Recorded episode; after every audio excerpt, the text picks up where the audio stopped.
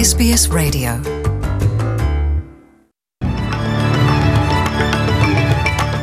Yesterday marked the National Sorry Day, with events held across the country. Police policies to be examined, amongst others, at the inquest into the death of Kumanjai Walker. And today, the National Reconciliation Week begins.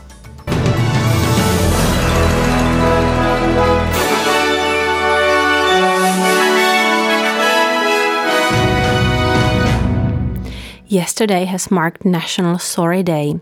It is a day of remorse and healing that seeks to recognize the ongoing impacts of the stolen generations. The proportion of Indigenous children in Australia who are in out of home care is 11 times greater than the rate of their non Indigenous counterparts. Ian Hamm is a Yorta Yorta man who was separated from his mother when he was three weeks old when you're an adopted kid and an adopted Aboriginal kid too, you know, it's kind of like you've just popped out of nowhere. You just you've just blinked into existence because you have no backstory, you have no background, you have nothing. To find your story, to find your connection, that that was an incredibly important moment in my life. All around the country yesterday, First Nations Australians came together to commemorate National Sorry Day. This year also marks 25 years since the Bringing Them Home report was tabled in Parliament, which is catalogued the shocking removal of Indigenous children from their families. Tys Occhiuzzi reports for NITV News. The children away took the children away. For some, they're memories that will never go away. The state sanctioned removal of children until as late as the 1960s, continuing to impact thousands around the country. The themes of reflection and healing reverberated around subdued ceremonies like this one. For Auntie Cleone Quayle, who says she was abused in foster care, the trauma remains. It's taken my whole life to heal. You know, I I hate it when we've been asked to forgive or to get over it or to move on. Um, often you have to unlearn learnt behaviour. First Nations people have come out at events like this one around the country, many of them among the more than 30,000 survivors of the stolen generations. 25 years after the Bringing Them Home report, the lessons for the next generation are just as important said this is for the best. Students invited to listen in Perth. In Melbourne, culture was maintained through dance, while in Darwin, elders came together to share their stories. Marjorie Napaljorie Winfield is a Stolen Generation survivor. She says the memories still haunt her. I live with it all my life. It's, it's like a disease. I just cannot get rid of it. Also, Bernadette Shields is a stolen generation survivor. Nothing will ever make up for it, but at least they are saying that they, a wrong was done to us through no other fault except the colour of our skin. Today also marks five years since 250 Indigenous delegates gathered to endorse the Uluru Statement from the Heart, a landmark document laying the roadmap for constitutional recognition and a voice to Parliament. Linda Burney, the incoming Minister for Indigenous Australians, says the Labor Party supports and accepts the Uluru Statement from the Heart. The Labor Party, of course, is fully accepting of all of the elements of the Uluru Statement. A new government bringing renewed hopes for the healing to continue. Tys Occhiuzzi, NITV News police, drug and alcohol policies, training, discipline, and the use of force will be all examined at the inquest into the death of Kumanjai Walker. The 19 year old was shot and killed by Northern Territory police officer Zachary Rolfe in the community of Yuendumu in 2019. Michael Park reports for NITV News. Kumanjai Walker died after he was shot three times by Constable Rolfe during an attempted arrest. The police officer was charged with murder but acquitted after a five week trial. An inquest will be held in Alice Springs later this year. At a preliminary hearing today, the coroner offered her condolences. We are genuinely seeking to understand and give a voice to your grief and loss and hopes for the future. And everyone here is working together in the hope of finding a better way forward. Counsel assisting the coroner, Peggy Dwyer, has spent the past few days in Yuendumu talking to the community. She said the inquest would consider seven major issues, including why Constable Rolfe's team was sent to the community in the first place and why they were armed with military style assault weapons. This is not a commission of inquiry into Constable Rolfe. The focus is on the Northern Territory Police Force response to issues identified in recruitment, training, and responses to complaints of excessive use of force.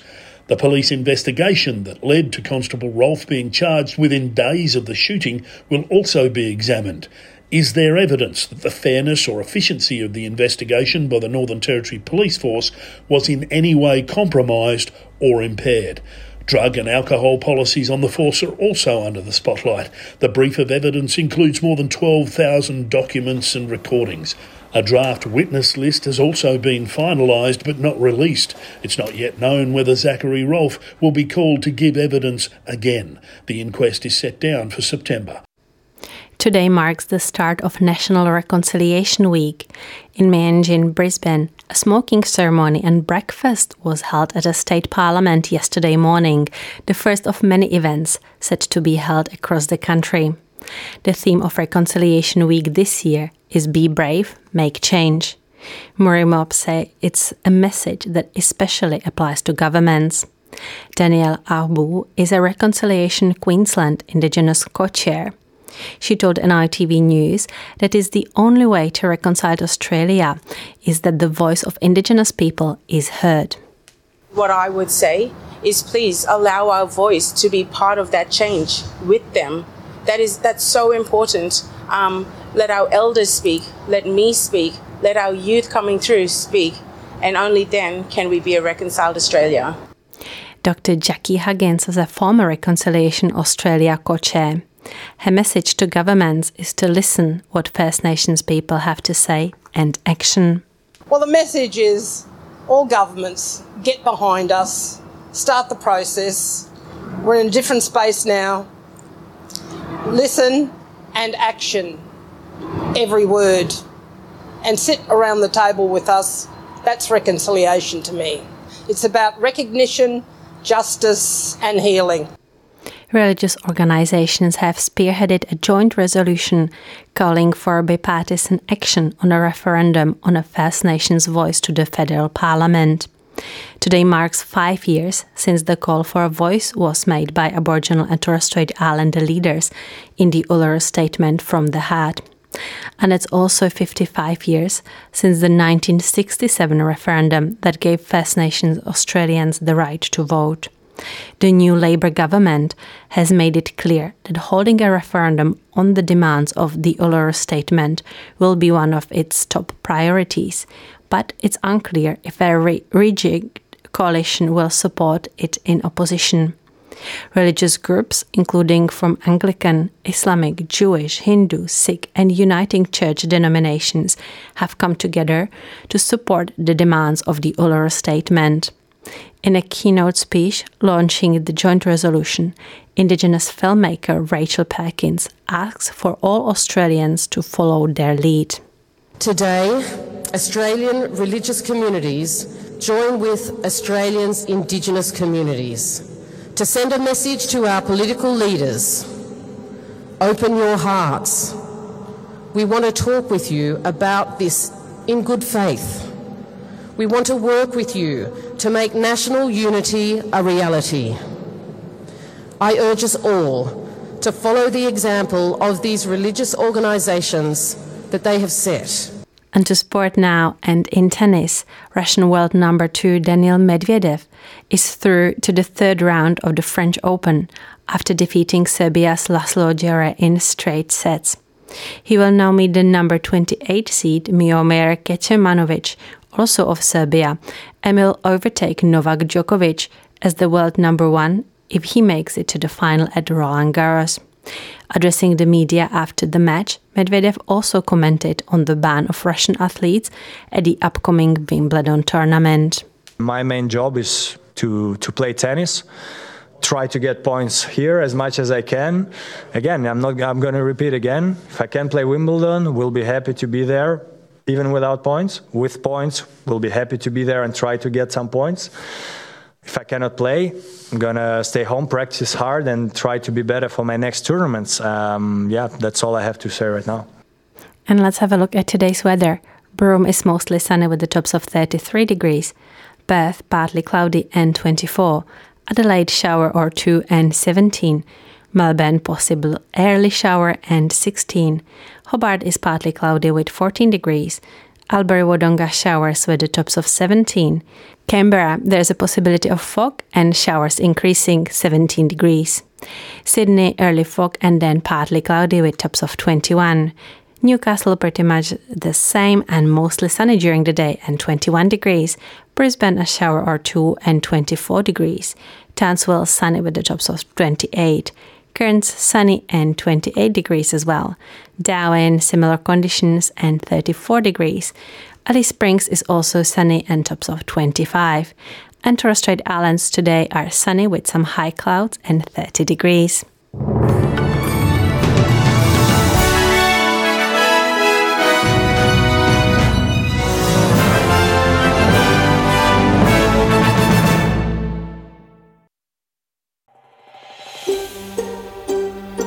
Want to hear more stories like this? Listen on Apple Podcasts, Google Podcasts, Spotify, or wherever you get your podcasts from.